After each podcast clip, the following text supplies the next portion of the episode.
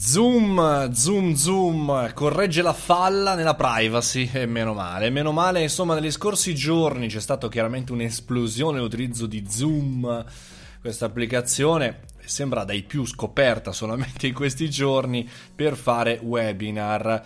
Beh, insomma, fondamentalmente il, il ragionamento è sempre lo stesso, cioè noi addetti ai lavori viviamo in una bolla, ma poi quando questa cosa esce fuori alle persone più comuni, che sono un numero eh, necessariamente molto molto molto più grande di noi, insomma, ognuno fa un po' come vuole, non guarda i disclaimer, non guarda questo, non guarda quell'altro e poi si scopre settimane dopo che milioni di utenti hanno utilizzato Zoom che l'applicazione di iOS inviava dati eh, a Facebook.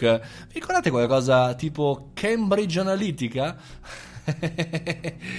Insomma, fondamentalmente eh, eh, inviare dati a Facebook, voglio dire, ok, se uno ha fatto Facebook login, cioè con la possibilità di collegarsi, quindi il proprio account Facebook su Zoom per autenticarci, allora ci sta perché chiaramente mi collego, no? Insomma, fondamentalmente, quindi matcho in due gli utenti. Il problema è che Zoom consegnava dati nostri del Mario Moroni di turno anche se non era collegato con, con Facebook. E tu dirai vabbè a questo punto sarà stato un, un errore no chiaramente. Bene inviava dati come la posizione dell'utente i dettagli del dispositivo utilizzato e insomma altri poi dati che sono all'interno insomma, del disclaimer che sto leggendo ora su Mashable sull'articolo no?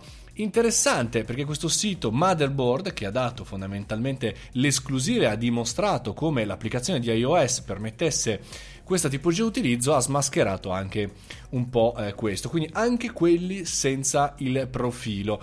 Beh, insomma, è interessante capire quello che accade là fuori, al di là chiaramente della smentito della spiegazione che Zoom ha fatto e dice, leggo testuale, inizialmente abbiamo implementato la funzione accedi con Facebook utilizzando Facebook SDK e poi la privacy dei nostri. Tuttavia ci siamo resi conto che Facebook SDK raccoglieva informazioni del dispositivo non necessarie. Ha scritto e risposto Zoom eh, venerdì scorso. Ma io vorrei allargare un pochettino il nostro discorso.